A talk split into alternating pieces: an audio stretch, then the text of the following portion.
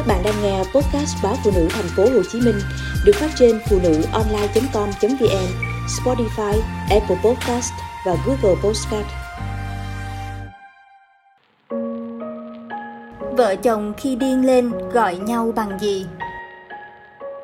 Về nhà chị An cùng làm chung cơ quan ăn đám dỗ, chị chợt nổi da gà khi nghe An gọi chồng.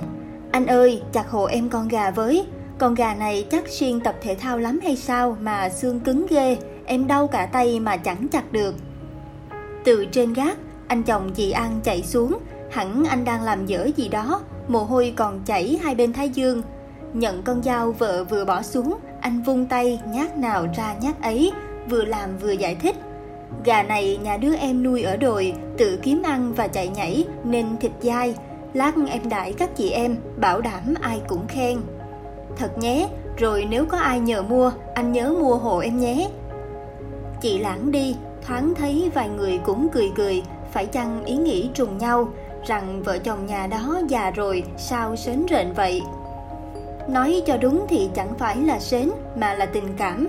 Họ vợ chồng với nhau gần 20 năm mà nhất nhất vẫn một anh hai em. Lúc mấy chị em ngồi ăn tráng miệng, chị An cười cười. Đó giờ vẫn y vậy, Chị An nói nhẹ tên, nhưng mấy chị em ngồi đây đều hiểu, giữ được tình cảm vợ chồng y hồi đó, dù là cách xưng hô cũng không phải dễ. Vợ chồng cũng có khi cãi nhau hay mâu thuẫn với nhau, nhưng không tôi cô hay mày tao, cãi bình thường thì đây với đó, còn căng nữa thì nói trống không. Lời nói bay ra, thúng nào ướp cho nổi. Chị An cười nhẹ rồi tiếp.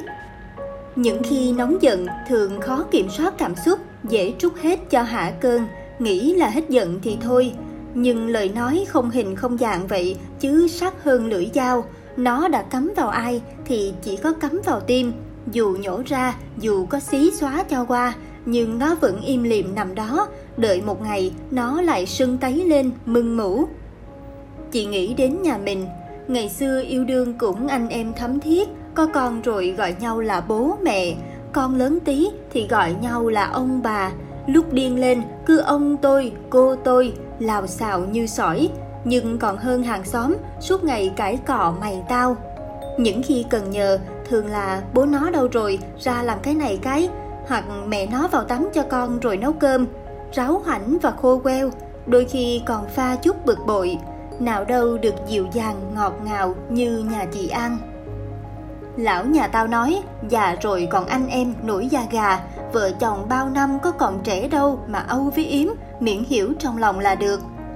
Lão nhà em cứ thấy mặt là em ghét, làm đâu hỏng đấy, đón con thì quên giờ, có lần con chưa leo lên xe, bố đã chạy đi mất, trên đường về còn nghêu ngao rõ to, về đến nhà mới phát hiện bỏ quên con. Ở thì dơ, nhà có ba cái sọt đựng quần áo dơ mà ông ấy chẳng bỏ vào cái nào, tiện thì ném gầm giường, góc ghế, cả trên bàn ăn. Em điên quá, ném giường đi thì ông ấy nhét dưới nệm.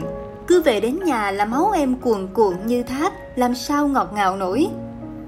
Em cũng thế, cứ nói với chồng là ông tôi, khi cãi nhau ông ấy còn mày tao với em.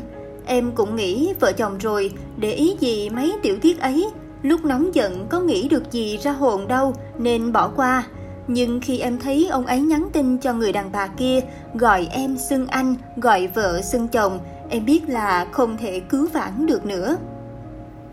Căn phòng bỗng dưng im lặng rất lâu rồi giải tán. Lúc ra tới cửa, chị quay người ngó lại, ngôi nhà với ánh điện vàng ấm áp. Vợ chồng nhẹ nhàng, con cái lễ phép ý tứ.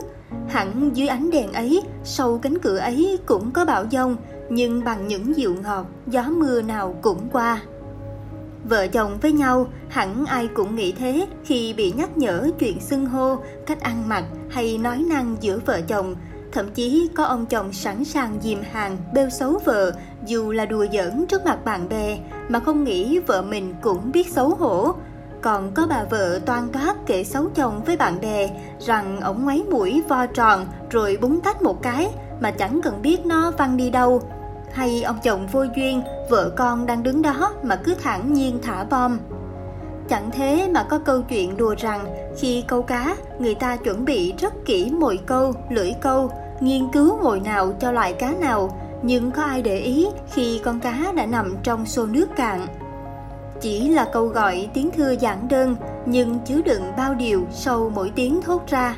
Người ta không thể cấu với những dịu dàng, cũng như không thể đánh mắng một gương mặt đang cười vui vẻ.